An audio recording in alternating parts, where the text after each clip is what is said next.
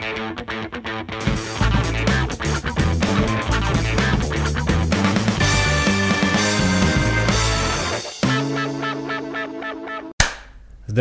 všetky hamburgerové deti.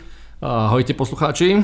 Máme tu Romana, ktorý tu už je druhýkrát. Presne tak, druhýkrát. A ten prvýkrát to bolo také super, že ja som sa tak veľa dozvedel, že keď si mi napísal, že máš ďalšie témy na rozhovor, tak som neváhal ani sekundu a hneď sme sa dohodli na termíne. Super. Tak eh, dnes to budú také dve oblasti, ktoré budeme riešiť. Prvá bude taká nosná, kde sa trochu porozprávame o tvojej práci. A, alebo ty si posluchači to možno, že si nepamätajú, ale ty nie, že si riaditeľ školy, ale ty si riaditeľ riaditeľov škôl. Ja som riaditeľom operátora škôl. Operátora škôl. A to je podľa mňa jedna z najdôležitejších prací v školstve na Slovensku, ktorá je veľmi e, podceňovaná a dostáva sa jej málo supportu a málo priestoru v diskusii. Myslíš teraz toho riaditeľa školy? Áno, celkovo, riaditeľ, celkovo riadenie škôl.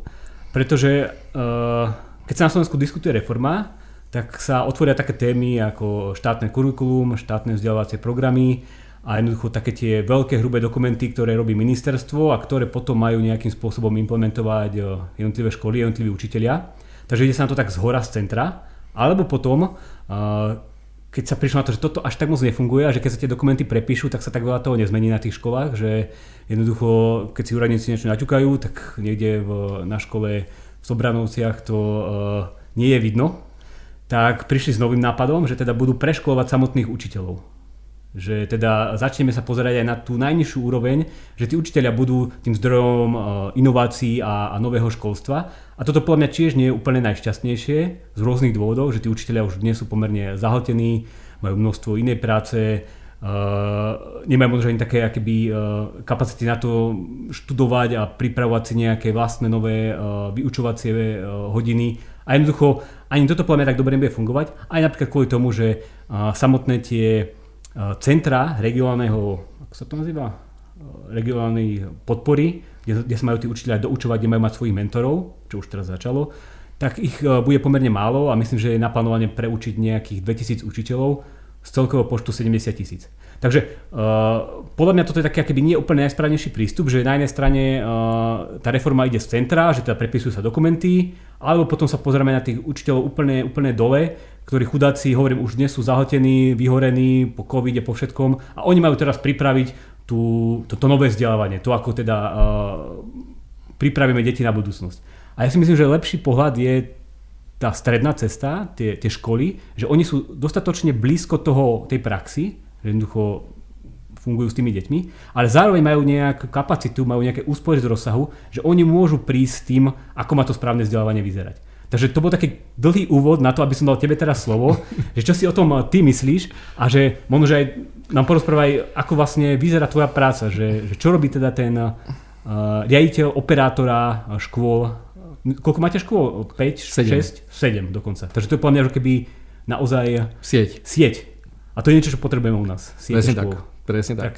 Tak vďaka za uh, taký dlhý úvod. Uh, Uh, v princípe podľa mňa teda máš pravdu, aj keď teda je to celé komplikované. A ty mm-hmm. si tak vlastne to nahryzol z množstva rôznych tém a to je aj jeden z tých problémov, podľa mňa, ktorým sa teraz tá, tá, ktorá sa ktorá je, tým reform, ktorá je tá reforma vystavená, aj keď teda ja by som teda strašne nerád používal ten, to slovo reforma, lebo podľa mňa to je také ako veľmi zlé slovo pre to, čo sa má tam diať, ale budíš.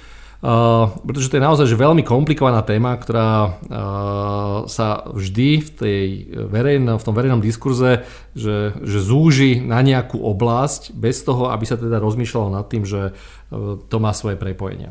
A áno, jeden z tých problémov, ktoré naozaj tam dnes sú, je, že strašné také preceňovanie toho dokumentu, ktorý sa volá že štátny vzdelávací program.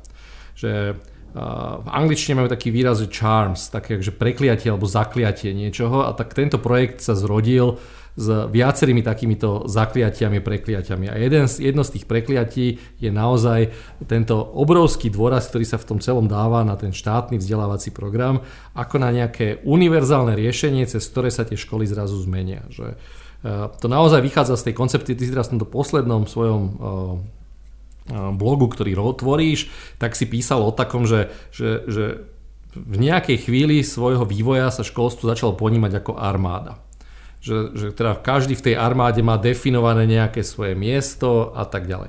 A tým pádom teda ten systém je strašne centralizovaný a jedno z tých, jeden z tých momentov je práve aj táto snaha alebo táto predstava, že keď zmením nejaký základný dokument, teda ten štátny vzdelávací program a dobre ho napíšem, tak zrazu všetky školy budú fungovať dobre. A tak je teda, že doteraz, že enormný dôraz kladený na tvorbu tohto dokumentu, ale teda plne súhlasím s tebou v tom, že tá samotná zmena a vytvorenie toho dokumentu ešte žiadnu zásadnú zmenu v školách ne, ne, neurobi. A treba tiež povedať, že on ten nový dokument zasa nebude až tak strašne iný, ako bol ten dokument predtým. Kvôli tomu, že od tej základnej školy zasa neočakávame, že by sa malo na nej učiť niečo, že zásadne iné, ako sa učilo predtým stále budeme chcieť, aby tie deti, ktoré do školy vojdu, sme ich naučili čítať a písať, aby sme ich naučili počítať. A to sa trochu mení tým, ako sú tie deti staršie a určite ten nový dokument má šancu byť kvalitnejší, ale naozaj si treba povedať, že to je že ako úplne nejaký zásadný rozdiel oproti tomu celému. A ty by si si vedel predstaviť, že by sa nejak inak napísal, alebo že, že, že mal by inak podľa teba vyzerať obsah vzdelávania, uh, keby si mal tú moc a bol by si ten Eh, hlavný generál tej armády, že či by sa to nejak inak napísal, alebo si myslíš, že... No ja skutočne neverím v ten dokument. Že, mm-hmm. že ja jednoducho nezdieram vieru v dokumenty a nezdielam vieru v štátne regulácie a v to, že keď dobre napíšeme dokument, tak veci budú fungovať. Takže z môjho pohľadu je dosť jedno, ako ten dokument vyzerá je určite lepšie, keď bude vyzerať lepšie ako ten predchádzajúci dokument. Ten predchádzajúci dokument bol naozaj že v strašne zlom stave, kvôli tomu, že no, on nemal nejakú jasne definovanú štruktúru. Ten vzdelávací obsah je delený do tzv. vzdelávacích oblastí a tie sa potom delia na samotné predmety. A keďže teda každú tú vzdelávaciu oblasť v minulosti zastrešovala nejaká iná skupina ľudí, ktorí navzájom spolu nekomunikovali, tak je jednoducho pravda tá, že tie dokumenty, ako boli spísané, tak ako že to nemalo... Do, dokopy to nedáva zmysel. Že to, že to nebolo dohromady. Takže že toto treba je vec, ktorá sa určite že zlepší, ten dokument bude krajší, bude čitateľnejší. Uh, teraz je naozaj väčšia snaha vlastne robiť potom na tom nejakú takú centrálnu redakciu, ktorá to dáva mm. dohromady. Aj tí ľudia, ktorí na tom pracujú, sú nejako nútení spolupracovať a počúvať jeden druhého a tak ďalej, čo sú všetko určite pozitíva a má to šancu, uh, alebo teda, že ten dokument bude lepší ale zároveň teda ja fakt neverím v ten dokument ako taký, že to je to, to najdôležitejšie v tom celom. Takže vlastne ten starý dokument zlyhal v takej úplne základnej úrovni, že uh, neexistoval človek alebo nejaká skupina ľudí, ktorá by sa na to celé pozerala a povedala, či to dáva zmysel dokopy a či tam náhodou nie sú nejaké uh, veci, ktoré si protirečia alebo idú úplne v iných časových rámcoch, ako by mali ísť, alebo sa niečo opakuje a jednoducho to mi príde ako úplne akože také basic uh, zdyhanie to sa ani celkom dobre nedá. Mm-hmm. Lebo fakt, že bavíme sa o obsahu niečoho, čo sa má na tých školách odučiť v Hej. deviatich ročníkoch. Že to je, že to je obrovský ke, ke, ke, ke množstvo uh, nejakých informácií, ktoré mm. sú s, uh, s tým celým spojený. Uh, tam sa chvíľu to vyzeralo tak, že, tak, že ten výsledný dokument bude mať nejakých 600 alebo 700 strán. Mm. Že tak 600-700 stránové čosi, tak uh, je naozaj že, že rozsiahle. A, a takto sa to asi ani úplne dobre spraviť nedá. A mne sa zdá, že je úplne že zbytočné, ako keby až tak strašne veľa času míňať práve na to, že aby to bolo úplne dokonale, že skôr sa treba pozrieť na ten krok B. O, takže teraz poďme vlastne k tomu krok, alebo k tej, tej druhej ceste, ako k tomu môže pristupovať štát. A čo teraz dnes vidíme, a to je to práve uh, zakladanie tých centier a zamestnanie mentorov, ktorí budú uh, pomáhať učiteľom implementovať vlastne tento ten štátny dokument zo spodu, hej, z tej najnižšej úrovne v školstva, čo je v zásade učiteľ. Že tuto, uh, to som tiež akože, ak na to pozeral kriticky, a tu ty vidíš tiež so mnou súhlas, alebo tu ti príde, že toto už má zmysel a tak ja si myslím, že zmysel má každá z tých aktív. Okay. Že má zmysel aj teda snažiť sa urobiť ten obsah nejako dobre, alebo teda pracovať na tom. A má zmysel robiť aj tú podporu pre učiteľov a pomáhať im. A má zmysel aj to, čo hovoríš ty, že, že, že majme v strede ešte teda nejakú tú strednú časť toho celého. A tiež by som povedal, že tá je na tom celom úplne že najdôležitejšia. Že uh, do, doposiaľ všetky tie snahy niečo zreformovať zlyhali na tom, že sa spravil ten centrálny dokument, ktorý v minulosti povedzme, že mal mizernú kvalitu, ten sa publikoval a teraz čakalo, že sa to teda na tých školách nejakým spôsobom implementuje. Z môjho pohľadu to, čo má zmysel je, že k tomu dokumentu treba spraviť naozaj že množstvo tzv. ja to volám, že sprievodné dokumenty, mm. ktoré tým učiteľom pomôžu to úplne konkrétne rozdrobiť do ich práce. Ehm, ten dokument, ten centrálny, že, že teda jedna z tých debát o tom, že čo vlastne je to ten štátny vzdelávací program, že akú vlastne to má v tom celom e, rolu.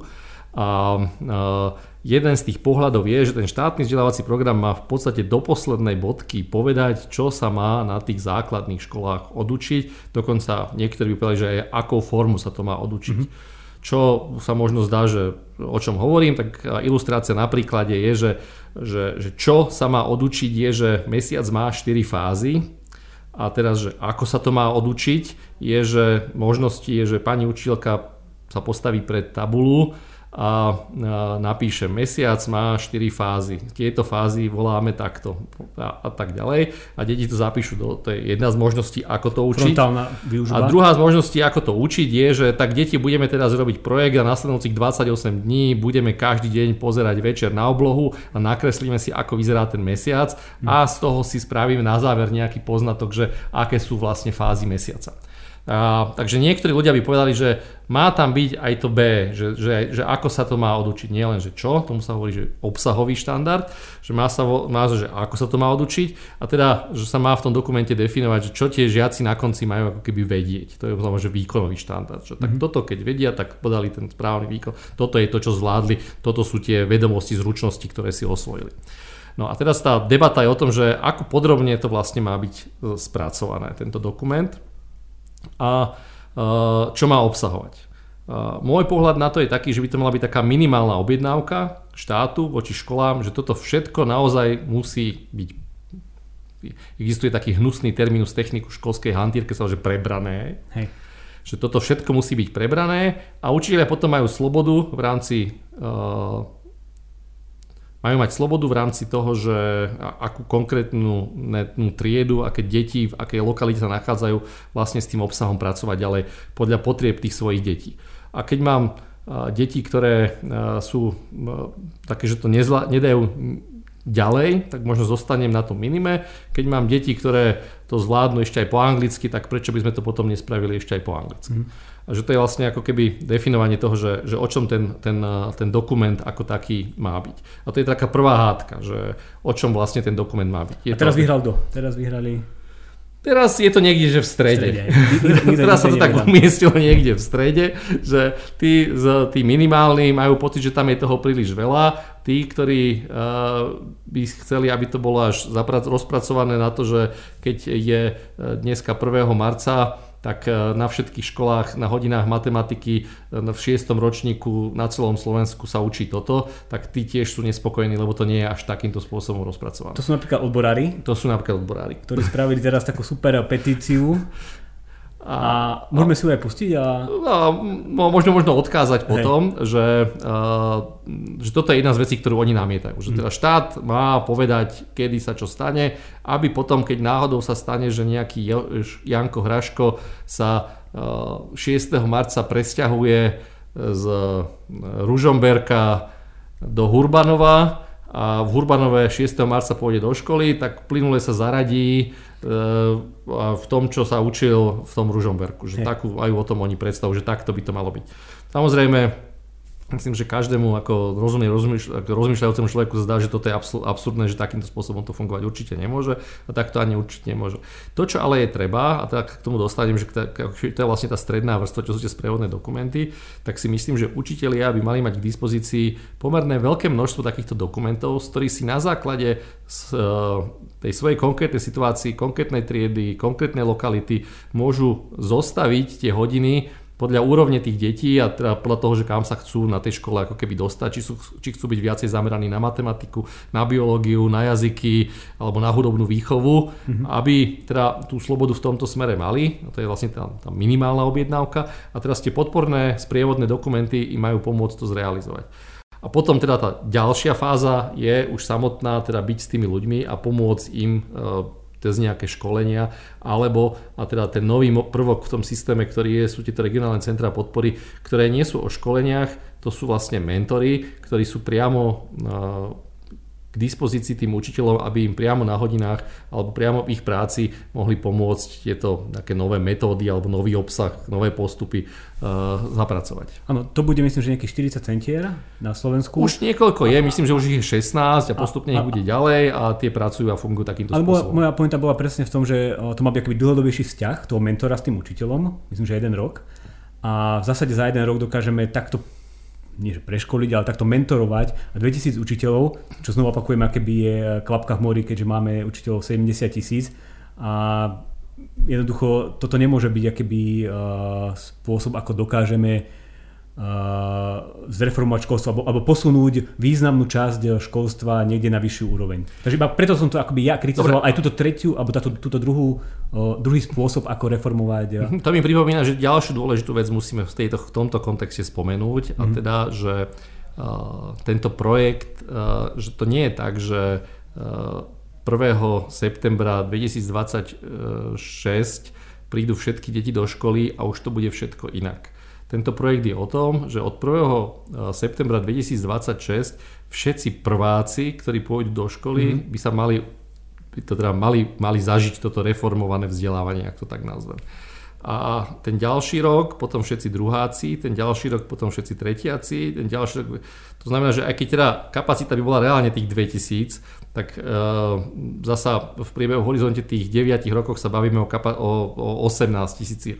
Hej, ale Takže to zase nie je až také úplne že zlé. A, a naozaj v tých centrách sa teraz vdiela, alebo teraz sú mentorovaní učitelia, ktorí budú v prvom ročníku? To, to by som to by som ty povedal. Sa, použil som tam, povedal som, že 2026. Okay, My sme okay. v roku 2023 tejto chvíli, takže v tejto chvíli tie centrá fungujú ako v takej rozbiehacej fáze, keď v podstate sa tí mentori učia, ako vlastne ten mentoring robiť. Reálne tie centrá už fungujú, poznám viacero eh, aj ľudí, ktorí pracujú ako tí mentori, poznám aj takých, ako ktorí sú mentorovaní a eh, v tomto smere si myslím, že to je jedna z najzmysluplnejších eh, vecí, ktoré sa v slovenskom školstve udiali, že to začalo takýmto spôsobom fungovať, lebo naozaj doposiaľ ten model bol o školení. To znamená, že prišiel, sedel, povedali ti, zapísal si sa, keď to bolo školenie nejako certifikované, tak si čo si vyplnil, nejaký test, prednáška, teda test, diktát, čokoľvek, e, certifikát, prácu si si spravil a tak ďalej, ale nikto ďalej už s tebou nepracoval. Mm-hmm. Sedel si 7 hodín vyškolený. Teraz je ten rozmer naozaj toho mentoringu a toho sprevádzania učiteľa, čiže tam nejaká, akože podľa mňa veľmi pozitívna zmena nastáva. Aby som to vysvetlil, ja, ja sám e, nie som proti mentoringu a Naopak, e, výskumy, ktoré som čítal, ukazujú, že e, práve mentoring učiteľov pravidelný je extrémne dôležitý alebo jedna z najdôležitejších častí riadenia škôl. A práve preto aj dávam dôraz na to, na to riadenie škôl, lebo v mojom ponímaní by to, by, by to mala byť práve úloha a, a samotné školy by mali chcieť svojich učiteľov pravidelne mentorovať a bola, mala by to byť jedna z ich služieb, ktoré poskytujú v rámci vzdelávania. A tým sa vlastne dostávame teda e, k tej, od tej ministerskej témy a, reformy k tomu, čo ty vlastne robíš a ako to funguje u vás, lebo to by ma naozaj zaujímalo, že teda uh, ty uh, si ten, ja som nazval, že riaditeľ riaditeľov, ale povedzme teda, že riaditeľ nejakej uh, siete škôl. siete škôl. A ako vy k tomu pristupujete? Že ako vy nejak mentorujete možno, že svojich riaditeľov a akým spôsobom sa snažíte Eh, ich viesť k tomu, aby sa o tých svojich učiteľov starali a aby naozaj eh, tá škola fungovala tým spôsobom nie len, že teda učiteľ eh, musí všetko sám si pripraviť, ale že má nejaký support a, a nejak mu je pomáhané. Lebo znovu opakujem, aj v tých štúdiách sa hovorí v zásade o nejakých 16 uh, feedbackových uh, stretnutí alebo nejakých stretnutí s mentorom za jeden pol rok. Uh-huh. Že, že toto tie najlepšie školy naozaj pravidelne robia a to je moja otázka na teba, že či takéto niečo aj u vás uh, sa snažíte presadzovať alebo ako vôbec pracujete? Uh-huh. No možno to rozdelím na niekoľko častí. Tá prvá časť je teda ten samotný mentoring učiteľov. A že m, mm, zasa to slovo mentoring je tu trošku v tejto chvíli také, že všeobjímajúce, lebo to môže zahrňať viacero vecí. Ja by som to možno na dve časti rozdelil. Že nejaký odborný mentoring alebo metodický, čiže niekto, kto toho učiteľa sprevádza v tej profesionálnej časti, ako učiť, aké metódy používať a tak ďalej.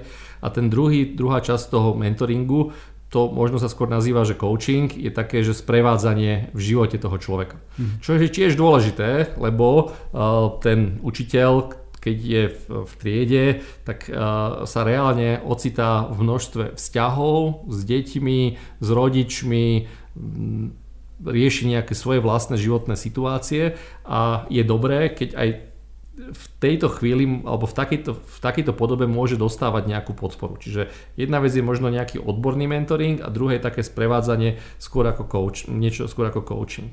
Uh, tie školy, ktoré teda sú v našej sieti, niek- dve z nich sú, že už naozaj že veľmi staré školy. Uh, tá prvá naša základná škola Narnia Cirkevná základná škola Narnia vlastne funguje od roku 1994, čiže to už je naozaj že dlho existujúca škola. Ďalšie naše bilingválne gymnázium funguje od roku 2004 tak tieto školy si trúfam povedať, že boli ak nie úplne prvé školy na Slovensku, tak určite jedný z prvých škôl na Slovensku, kde sa vlastne ten taký koncept mentoringu a coachingu učiteľov začal systematicky riešiť.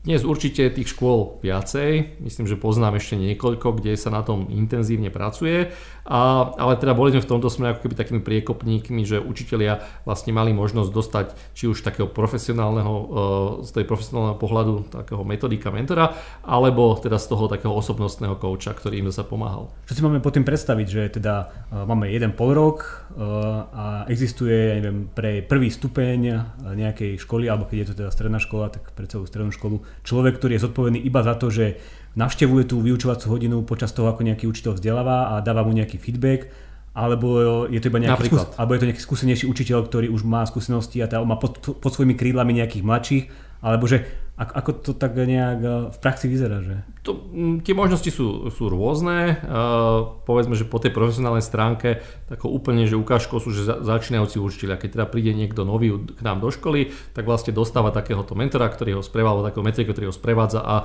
pomáha mu zaradiť sa do toho spôsobu fungovania u nás na škole. Tam je to, že pomerne intenzívne. Ďalší príklad môže byť, tak chcú zaviesť nejakú novinku, nejakú inováciu, nejakú pedagogickú inováciu, nejakú zmenu. Tá sa to môže byť nejak intenzívne intenzívnejšie.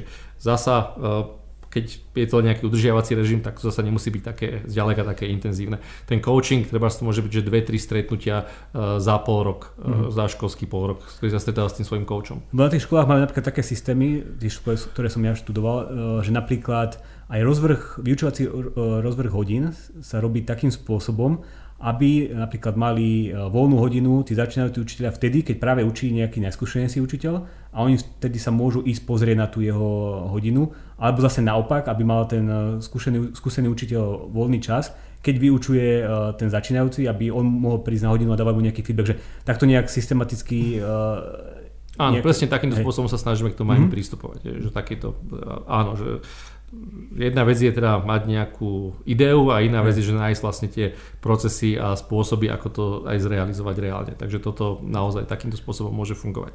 No a takže to bola tá téma, že učiteľov. Mm-hmm. Teraz sa pýtal, že čo robím vlastne, ak ja, teda takto, no, že toto môžu byť starší kolegovia, alebo si môžeme na to najať nejakú, nejakých externistov, niekoho z naozaj zvonku, ktorý len toto pre nás robí. Ja neviem, existujú takí. Hej, napríklad ja tá typická ukážka je, že chceli sme zaviesť peda uh, hejného metódu na vyučovanie matematiky, no tak sme si najali externistu, ktorý chodil mm-hmm. na 3 dní do týždňa a chodil na hodiny, spojevádzal učiteľov a tak ďalej. Že to je treba taká ukážka toho, také, takého intenzívneho toho odborného uh, mentoringu. No, teraz uh, to, čo robím dnes ja, uh, je, že mám, teda mám na starosti riaditeľov na našich školách a mojou úlohou je práve ich takýmto spôsobom viesť a robiť im takéhoto mentora. To znamená, že každý týždeň sa stretnem s každým z týchto riaditeľov a rozprávame sa o tom, čo riešia, aké majú situácie, aké majú otázky, aké majú starosti, na čom rozmýšľajú do budúcnosti, aké si kladú ciele, ako sa im tie ciele darí plniť a tak ďalej. Takže to je vlastne moja práca v tom celom, je, že naplniť ich potenciál, aby tú prácu robili dobre. Že teda nie je mojou úlohou kontrolovať im, ako majú smernice a neviem čo ďalšie. Povedzme, že časť tej debaty je o tom, že ako sa darí financiám tej ktorej školy, či sa teda darí naplňať rozpočet a teraz povedzme, že začíname plánovať budúci školský rok, že uh, ako v budúcom školskom roku uh, toto uchopiť. Ja mám možno, že také hlúpe otázky, ale mňa to akoby reálne zaujíma, že ako vlastne funguje tá škola a ako môže fungovať škola aj inak, než som ja to zažil počas mojich štúdií. Hej? Že taká klasická verejná škola ja neviem, či to tak funguje dodnes, ale keď som teda sa vzdelával, tak to fungovalo tak, že bol nejaký riaditeľ, ktorý riešil proste chod tej školy, potom bola nejaká ekonomka, ktorá riešila administratívu a potom boli jednotliví učitelia, ktorí si sami proste robili nejakým spôsobom vyučovacie hodiny a potom to prezentovali nám žiakom. Ale keby necítil som tam alebo nevidel som tam práve nejaký taký ten, nazvime to, že stredný manažment na tej školy, ktorý by povedzme riešil iba čisto pedagogickú stránku vzdelávania a ktorý by ja neviem, napríklad kontroloval prácu tých učiteľov. Že vy máte nejaký systém akoby monitorovania toho, že či tí učiteľia naozaj robia to, čo majú a že či uh, sú tam není povedzme nejakí horší učiteľia, ktorí by ste sa chceli zbaviť, alebo uh, že či máte, tam, máte nejaký takýto systém kvality na, na, na vašich školách? No presne tak, to si teraz povedal, že veľmi dobre, že naozaj tá realita dnes je taká, že množstvo škôl, lebo to je ten štandardný režim fungovania, ktorý si popísal, ktorý sa nezmenil uplynulé desiatky rokov, že stále to funguje rovnako. To, čo si tam teda vynechal, je, sú, sú zástupcovia. Že keď je tá škola väčšia, tak ten riaditeľ má svojich zástupcov. Ale stále, a naozaj, že jedna z momentálne že z víziev, že skutočnej reformy, nie tej reformy teda takej, že príjmeme nové dokumenty, ale tej skutočnej reformy je, že ako vlastne zmysluplne a efektívne premyslieť uh, to fungovanie manažmentu alebo riadenia školy. Lebo ten model, ten starý model, ten naozaj nefunguje že tam je ten riaditeľ, špeciálne v, tom kontek- v takom kontexte, že teraz sa na ňo valí stále toho viacej a viacej administratívnych povinností, hen takých výkazov, takýchto hlúpostí, ktoré musí na ne myslieť, že, že je toho že strašne veľa. Ale ešte predtým, keď sa do toho pustíme, tak si možno musíme povedať alebo sa znova vrátiť k tej úvahe, že čo je to vlastne škola. Pretože my tu na Slovensku to slovo škola používame tak strašne univerzálne. Povieme škola a teraz Povedal som škola a teraz počúvaš poslucháči, že čo si predstavíte, čo som vám povedal teraz. Že predstavíte si, že jednu miestnosť s desiatimi deťmi, alebo si predstavíte, že e, obrovskú budovu, do ktorej chodí tisíc detí. Je, je to druhé skôr, hej, že, no, že, že to je veľká to. kocka, kde sú prilepené ďalšie kocky a tvoria nejak, a má to dva veľké vchody. No, to je to, že teda my, my, ten, my to slovo škola použijeme veľmi univerzálne a myslíme tým v skutočnosti, že veľmi rozmanité inštitúcie. Mm-hmm. Hlavne z tohto pohľadu, že ako svojou veľkosťou. Že keď máš, a, a že tie štatistiky poznáš, vieš, že máme asi tisíc škôl, ktoré majú menej ako 100 žiakov, máme asi 600 škôl, ktoré majú menej ako 50 žiakov. Niečo, čo má 50 žiakov, tak e, koľko asi dospelých sa tam o tých 50 žiakov má starať? Že dvaja, traja, hej? Mm-hmm. Tak ako, e, čo je tam riaditeľ? Keď, e, že, že troj alebo štvorčlenný tým, že a popri tom stále tam ako keby niekto, koho ten systém nazýva identifikuje ako riaditeľa. Na druhej strane máme aj školy, ktoré majú 1000-1200 e, žiakov a v takom prípade tam ten tým má možno 100 ľudí. To znamená, že to už je seriózny tým, o ktorý sa treba nejakým spôsobom starať. Takže e, preto som to len tak chcel nadhodiť, že keď ideme o tom teraz rozmýšľať, takže e, a zrovna možno teraz nás počúva niekto, kto je z nejakej dediny a jeho dieťa chodí do e, školy, kde je 30 detí, tak uh, bude v šoku, keď budem rozprávať o tom, že teraz by tu mal byť taký zástupca, onaký zástupca, nie taký zástupca, lebo takže pri 30 deťoch naozaj to také, tak nie je treba. A, a to je jedna z tých víziev, že uh, momentálne máme teda ten systém, že one size fits all, alebo jeden, jedno nastavenie pre všetkých, ale v skutočnosti tie, tie inštitúcie sú rozmanité. No ale keď sa teda rozprávame o takej väčšej škole, ako teda uh, máme treba ste naše školy v Bratislave, kde máme 600 a viacej detí, tak e, tam už naozaj má zmysel e, e, snažiť sa vybudovať si ten stredný manažment ako niečo zmysluplné. Že nie len, že je riaditeľ a potom sú učitelia a možno ešte nejakí zástupcovia, ale že viac ako riaditeľovi v tom našom kontexte rozmýšľame o týme vedenia školy, ktorý sa skladá z viacerých ľudí, ktorých úlohou je teda sa viesť nejaké jednotlivé týmy, ktoré môžu byť orientované, tak v tom našom prípade máme učiteľov prvého stupňa, učiteľov druhého stupňa, učiteľov jazykov, učiteľov takéhoto EŠKD, alebo teda vychovávateľov, a každý z nich má nejakého dedikovaného človeka, ktorý sa o ten tým stará. Snažíme sa, aby ten tým nebol zasa príliš veľký, aby to bolo možno 12 až 20 ľudí a reálne sa o nich mohol starať už pri tých 20, keď má to byť jeden líder, tak e, je to pomerne náročné. A to je fulltimeista, hej, ktorý... To je fulltimeista. A to je treba ten rozdiel proti slovenským školám, kde síce môže mať nejakého že zástupcu pre prvý stupeň, ale on v skutočnosti musí povedať, že 12 alebo 14 no. hodín alebo 18 hodín ručiť a teraz keď má niekto, že 14 alebo 18 hodín učiť, tak to reálne znamená, že ak by náhodou sa aj chceli spozrieť na hodiny niektorému zo svojich kolegov, mm-hmm. tak mhm. to jednoducho nemá šancu dať, lebo on tam má nejakú inú hodinu v rozvrhu, kde musí byť s deťmi a tak sa môže stať, že niektorého z tých svojich e, ľudí, ktorých má riadiť, za celý rok ani nestretne. Lebo on mm-hmm. je vždy niekde inde ako ten, ten, ten, ten, ten, ten dotyčný.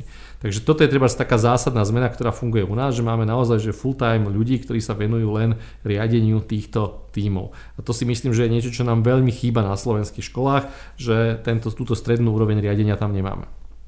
Mm-hmm. Takže vlastne oni aj robia ten monitoring a nejakú kvalitu a hodnotia tých učiteľov, že či robia to, čo majú a keď nerobia, tak uh, im nejak poradia a sú k dispozícii treba s rodičom, že to je mhm. tiež ďalšia taká dôležitá vec, že sú k dispozícii rodičom. Keď rodičia potrebujú niečo riešiť, no tak... E, Jasne. No, a aj tie rozhodnutia nevznikajú tak, že riaditeľ sa rozhodne, že takto to bude, ale že teda ten, e, ten tým tých lídrov sa stretáva a, a spoločne diskutujú a hľadajú, kadeľ kráča ďalej. A čo by si ešte povedal, že je taký uh, hlavný veľký rozdiel v tejto, nazvime to, že manažersko-organizačnej stránky školy vás, ako teda uh, neštátnych škôl, ktoré máte tieto vrstvy manažmentu oproti tradičnej verejnej škole. Že čo ešte robíte tak inak v tom riadení a manažovaní e, tej školy? Napríklad, neviem, ja si viem predstaviť, že nejaké nastavenie kultúry školy. Hej, že e, škola to je nejaká forma komunity, ona má nejaké písané formálne inštitúcie a nejaké neformálne, nepísané pravidlá a že toto je tiež niečo, čo sa dá nastavovať v tej škole,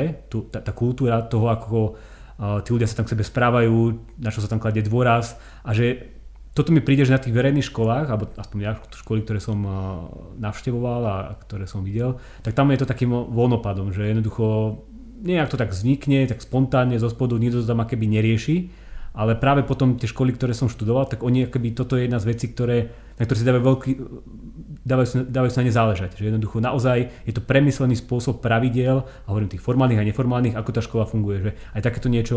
Presne tak, presne tak. No ale zároveň toto sa nedá spraviť vtedy, keď ty vlastne nemáš na tých svojich ľudí čas ako líder toho týmu a sa s nimi máš čas stretávať.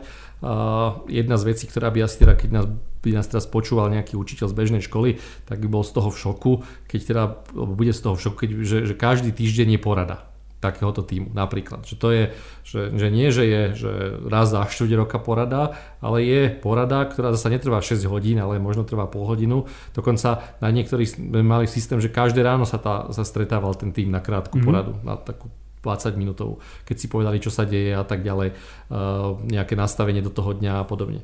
Čože keď chceš nastavovať nejaké pravidlá, tak sa naozaj musíte ako ľudia stretávať, musíte sa o tom rozprávať, uh, keď chcete nastavať nejakú kultúru, nejakú ne, ne, tej komunity, tak bez toho času, ktorý spolu strávite, sa to nedá. Ja mám takú obľúbenú uh, tézu, že, že hĺbka vzťahu je deriváciou času, ktorý spolu strávite. Je taká matematická. Mm. A, a, a, a, že, že to, a to len toto vyjadruje, že ak má fungovať nejaká kultúra školy, tak je naozaj nevyhnutné, aby sa tí ľudia stretávali a trávili spolu čas. Čo zo sebou treba sprináša, že, že táto škola sa stáva zrazu, že keď sme na ekonomickej pôde, teda na pôde ekonomickej inštitúcie, tak sa stáva o mnoho menej efektívna. Že ten tradičný slovenský systém je v skutočnosti že neuveriteľne efektívny. Ono sa to už nedá spraviť lacnejšie, alebo efektívnejšie, ako sa to dá, ak sledujeme ten cieľ, že za nejakú jednotku peňazí a nejakú jednotku času sa odučí toľko sa hodín, odučí toľko hodín. Slovenčiny. Presne tak. A bez hľadu na to, čo sa tam presne tak, udeje. Že, že neznamená, čo sa tam deje, ale jednoducho... Prebehne hodina a dáme čiarku a, a všetko je... Tak, že všetky tieto inovácie jednoducho so sebou prinášajú to, že sú uh, nákladnejšie. Že zrazu uh, že to je ten dôvod, pre ktorý treba na tých klasických školách slovenských uh, je ten zástupca a učí nejaké hodiny. Tak lebo vo chvíli, keď by tam bol, tak ako je to u nás, že tie hodiny neučí, tak jednoducho sa stáva nákladom, ktorý treba pokryť a ktorý teda to, to celé predražuje. No a tu ti budem trochu možno oponovať, lebo toto je presne taká tá uh, téma v školstve peňazí. Máme málo, potrebujeme viac a uh, keď nám nedáte viac, tak čo čakáte od nás? Ale ja si viem živo predstaviť, že my keby sme takú nejakú e, tradičnú verejnú školu aj zahranuli väčším množstvom peňazí, že či by to viedlo k inováciám napríklad v tej kultúre alebo v tej organizácii školy. Pretože uh, zavedenie niečoho takéhoto to chce aj nejakého lídra, ktorý má nejakú svoju víziu, ktorý má cieľ, ktorý vie, čo chce dosiahnuť, ktorý má na to aj páky, lebo povedzme vlastní tú školu alebo uh, môže tam mať to hlavné slovo. A toto neplatí pre mnohé eh, verejné školy, ktoré povedzme, že nemajú toho svojho vlastníka, nemusí tam byť ten líder, ktorí možno, že chcú len eh, vyššie platy, aby mali ako učiteľia vyššie mzdy, ale až tak nemajú veľký drive po výsledku. Takže eh, toto je podľa mňa tiež niečo, niečo dôležité, aby mala tá škola niekoho, kto ju proste akoby vlastní, v zmysle, že má zodpovednosť za výsledok a keď ten výsledok je zlý, tak sa má horšie a keď je dobrý, tak sa má lepšie. Tak to určite s tebou môžem len súhlasiť, že to je tak. Uh... Ale na Slovensku máme stále 96% alebo 95% verejných škôl, ktoré možno, že nemajú toho lídra, ktorý by uh, mal tú motiváciu, keby mal viacej peňazí, vytvoriť ten stredný manažment a teraz tlačiť na kvalitu, možno, že prepúšťa učiteľov. To je možno taká ďalšia otázka, už ste niekedy aj prepustili, a tu v Bratislave asi je hlúpe sa na to pýtať, prepustiť učiteľa kvôli, kvôli uh, tomu, že nepodáva najlepší výkon, ale Mali ste taký nejaký... No jasné. Hej? No jasné. Tak to je, to je super. A, ale ma to prekvapilo, lebo v Bratislave viem, aký je problém s učiteľmi, že tu je to akéby šialené, aj kvôli tým nízkym zdám, ale to je asi téma na iný podcast. Takže vy ste aj prepustili učiteľa.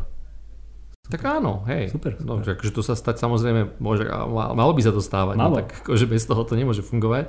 Uh, samozrejme, že teda, tak aby to nevyznal, že to robíme úplne pravidelne, nestáva sa to až tak často, ale stalo sa to občas, že, že sme takto uvažovali, lebo teda tá kvalita pre nás dôležitejšia. Ja možno by som chcel trošku e, sa vrátiť k tomu, že ty si tu podľa mňa tak ako zmiešal viacero takých tém alebo konceptov. Mm. Že prvá tá téma je, že e, nejakého toho majiteľa, ktorý sa za to cíti celé zodpovedný. A že to je naozaj že jeden z problémov, ktoré tu máme dlhodobo, že e, tu takýchto majiteľov škôl ako keby nemáme. Že majiteľom škôl je štát, čo je to štát, kto konkrétne to je a tak ďalej. Starosta, ktorý je zvolený na 4 roky a... Ani, ani on sa necíti byť majiteľom tej školy, on sa možno cíti byť majiteľom tej budovy. V zmysle majiteľom, že teda je to dočasný správca, tak, tak to voláme my ekonomovia, že dočasný správca a ten má potom iné motivácie ako, ako skutočný majiteľ. Dokonca nie som si úplne istý, či sa týka, že sa, či sa väčšina tých starostov považuje za toho dočasného správcu. Že, mm-hmm. že, že, a to je jeden z tých problémov v tom celom, že ako keby tu nie je nikto, kto by sa cítil majiteľom tej budovy. Lebo častokrát v tej debate s tým konkrétnym starostom alebo primátorom povieš, no však to sú štátne školy. Že, že, tie, že ten riaditeľ... Ani oni chápe tú prenesenú kompetenciu. Presne tak. On, on, oni naozaj že chápu ten rozmer toho, že sa majú postarať o to, aby teda bolo pokosené a okná aby boli zasklené, steny aby boli namalované a tak ďalej. Ale o toho, že čo sa deje na hodinách občianskej výchovy, alebo občianskej náuky, tak o tom naozaj, že ani jeden z tých starostov uh, si nemyslí, že to je jeho zodpovednosť, jeho kompetencia, že on je v tomto smere majiteľom tej školy. A dokonca ani v tak osvietenom regiónom, ako je Bratislavskom, tak keby sme sa dnes spýtali župana Drobu, či si myslí, že on je zodpovedný a je majiteľom toho, čo sa deje na jeho gymnáziách v Bratislavskom samozprávnom kraji na hodinách občianskej náuky, že či teda tam generujú fašistov mladých alebo, alebo proeurópsky orientovaných demokratov, tak by povedal, že to není jeho kompetencia. Si trúfam povedať. Že on sa za to necíti zodpovedný. Aspoň teda tie jeho roky vo funkcii sa mi zdá, že e, za, za toto sa teda zodpovedným necítil. Že on sa cíti zodpovedný za to, aby tam mali pekné ihriská, aby boli, aby boli v kuchyni šporáky nové a podobne, mm-hmm. ale o to, čo sa deje na hodinách občianskej náuky, tak to povie, že o to sa má starať štát. Hmm. A kto je to štát? No a už sme znova pri štátnom vzdelávacom programe. Tak sme sa vrátili úplne, úplne na začiatok a myslím, že ak, máš ešte niečo, čo by si chcel k tejto téme povedať? No však jasné, už... že áno, že to ja tu nechcem do skončiť, ale teda chcem povedať, že... že... Chudne ešte môžeme, že toto je jeden z tých rozmerov, teda, že, že, že, že teda majiteľ. Ale ty si teda použil taký výraz, že líder. Že to sú podľa mňa akoby dve rôzne veci. Že majiteľ a líder v tom smysle, že ten riaditeľ Neviem, že či sa má byť cítiť úplne majiteľom tej školy, ten riaditeľ. To je tá že... otázka vždy akože nejaké manažerskej štruktúry. Že my ekonomi, ja sa to pozerám na to ako, ako, ako ekonom, že existuje nejaký, sa to volá, že principal, to je tak že ten vlastník, a potom on má nejakého agenta, ktorý vykonáva ten záujem toho vlastníka toho princípu. A to môže byť práve ten riaditeľ, taký ten jeho agent, ale ten agent sa musí stále zodpovedať nejakému vlastníkovi. Že na konci dňa tam musí byť niekto, kto uh, nesie tie benefity a náklady zlého a dobrého rozhodnutia. Takže riaditeľ môže byť práve taký akoby agent. Áno, no tak, tak som myslel, že, že teda uh, máme tu toho majiteľa a máme tu toho riaditeľa, po ktorom teda môžeme chcieť byť, aby bol lídrom, a asi by sme to aj mali chcieť, aby bol lídrom, mm-hmm. ale znova ten rozmer tam je taký, že čo od toho lídra ako keby očakávame. Že uh, do akej miery to má byť, že nejaká hierarchia, že ja som tu riaditeľ a teraz bude všetko tak, ako ja poviem, alebo ten riaditeľ je tam niekto, koho úlohou je vytvoriť priestor pre všetkých tých ostatných, ktorí sú na tej škole, dospelých, povedzme aj deti, aby uh, mohli realizovať nejaké svoje projekty, svoje myšlienky a tak ďalej.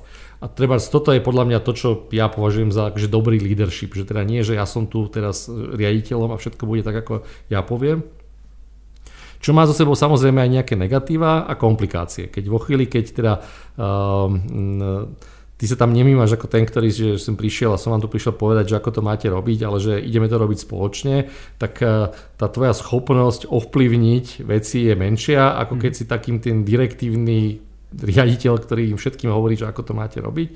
Na druhej strane uh, si teda myslím, že pre tú kultúru školy je nevyhnutné, aby naozaj tí ľudia mali pocit, že sú spoluvlastníkmi a spolumajiteľmi toho priestoru a toho, čo sa v tej škole deje. No a to je podľa mňa jedna z kľúčových otázok, ku ktorej som sa chcel dostať, ale neviem, že či máme čas, ale tak môžeme ešte chvíľu porozprávať. Môžeš to potom, potom. potom ľahko bude strihať alebo, alebo zliepať dokopy, lebo bude to viacej častí. Že, že toto je podľa mňa akby veľmi dôležitá otázka, ja, ja to nazývam, že kde vzniká pridaná hodnota na škole.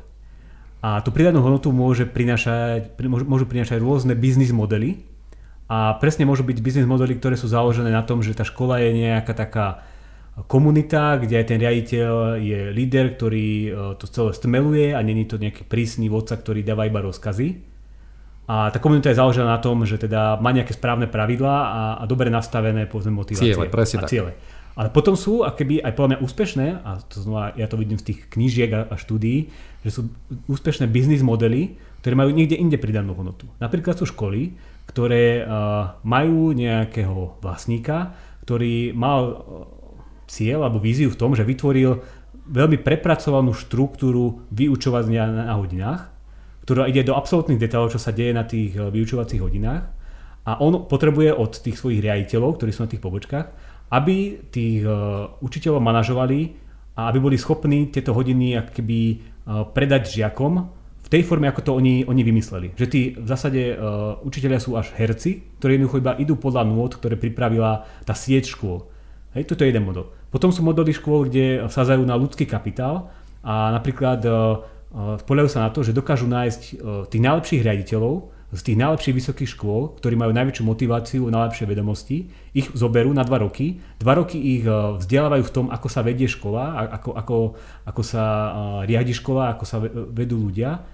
A oni potom, títo rejiteľa, zakladajú vlastné školy a tak, takýmto spôsobom pristupujú aj k tým učiteľom, že hľadajú tých najlepších ľudí na trhu. Hej, že už nepotrebujú, nepotrebujú aby, fungoval, aby tá škola fungovala, ona potrebuje mať naozaj super kvalitných ľudí, ktorí dokážu sa tým deťom neustále a dlho venovať a podajú super výkony. Kdežto ten prvý model, tam stačili povedzme aj uh, priemernejší učiteľia, lebo mali všetko predpísané.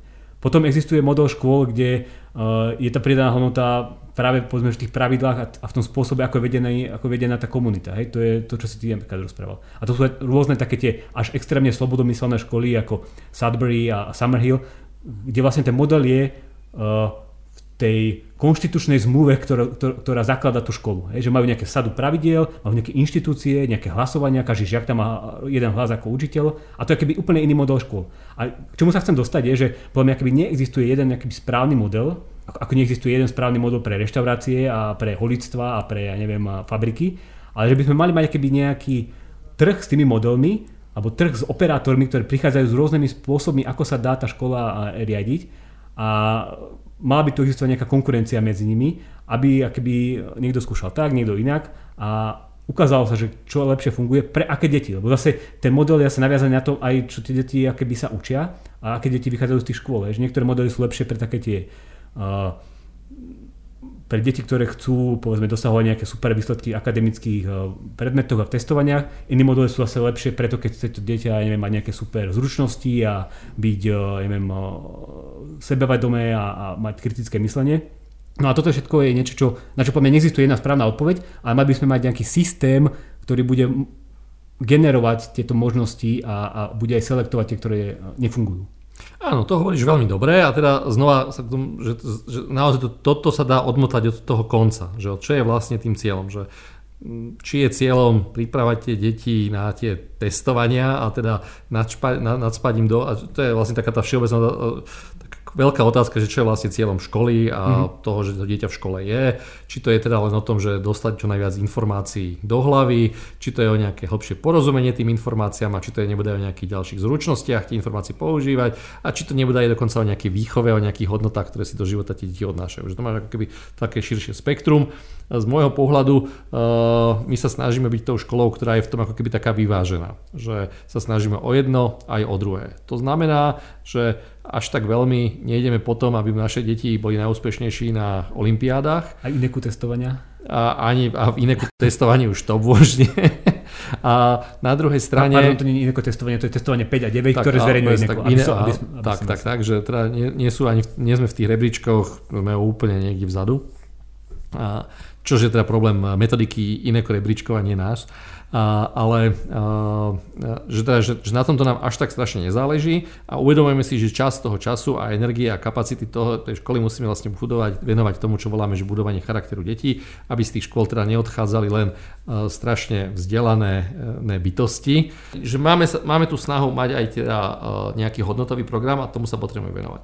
Mm. A ja si napríklad myslím, že e, pre ten hodnotový program takéto nastavenie, ktoré si povedal, také prúdko direktívne, že ten učiteľ tam len chodí a od odrepkáva niečo, tak jednoducho je nef, nef, nefunkčné. Že, že to je naozaj skôr o tej komunite a o tom, ako tá komunita funguje a že deti sa vlastne učia tým, že ako pozorujú dospelí, ako sa navzájom k sebe správajú tí dospelí, ako sa správajú k deťom a že na to teda musí byť nejaký vytvorený priestor. Tá komunita je kreatívna a pre teda nejakú zmysluplnú rozmer tej kreativity, tak je dôležité, aby tí ľudia mali slobodu, mali pocit, že sa môžu aj oni realizovať a tak ďalej. Že to nie, že nie sú len nejakými poli, e, figurkami a postavičkami, mm-hmm. ktoré robia niečo, čo pre nich niekto iný uh, urobil. Na druhej strane, ty si tam použil výraz, že super kvalitných, super šikovných, super nadaných a tak ďalej. Že, uh, my ani tak sa nesnažíme že ísť touto cestou. Mm-hmm. Či, respektíve by som asi uh, povedal, položil tú otázku, čo to vlastne znamená ten super kvalitný učiteľ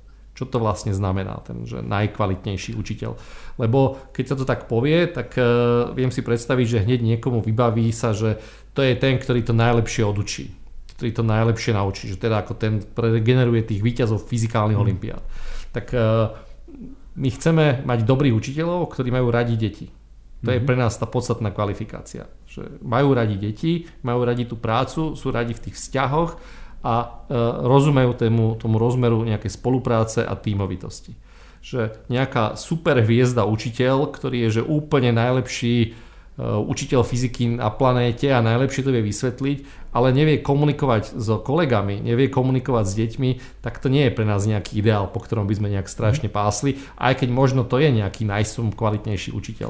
Nám stačí dobrý učiteľ, ktorý má rád deti a má rád tú prácu učiteľa a samozrejme sa, uh, má nejaké rozumné uh, porozumenie tomu predmetu, ktorý učí. Uh, toto konkrétne oni tých super učiteľov kvalitných vyberajú takým spôsobom, že sú to absolventi tých najlepších uh, univerzít v Spojených štátoch amerických, ktorí z nejakého dôvodu uh, chcú na 2-3 roky ísť uh, učiť deti povedzme do ťažších podmienok. A v tomto zmysle sú to tí úplne najlepšie, že sú to naozaj keby akademickí a uh, tak intelektuálne tí ľudia najviac nadaní a uh, oni keby potom sa rozhodnú, že na, na takúto školu idú na pár rokov učiť a dokážu uh, venovať sa tomu vzdelávaniu uh, naozaj 9, 10, 11 hodín denne a toľko času trávia na tých školách a potom častokrát aj vyhorejú a, a nedokážu tam akéby učiť celoživotne. Takže to, to, na tomto je založený ten model škôl, alebo jedne, jedného modelu škôl, ktorý,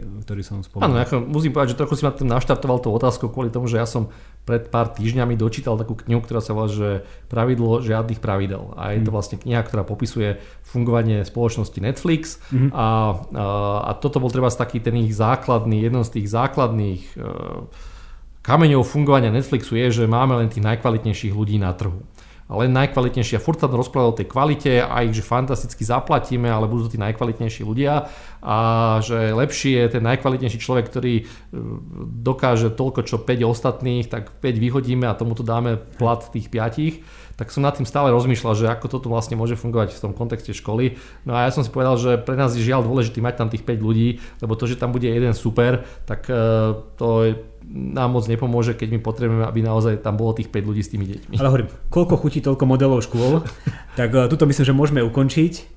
A uh, teraz je tu diváci už na vás, že musíte pozerať, zdieľať a lajkovať, aby sa to video stalo populárne a určite potom ešte sa uh, dostaneme k nejakým ďalším témam. Zo školstva. Zo školstva, určite. Super, dobre, tak ďakujem veľmi pekne a pozdravujem. Majte sa.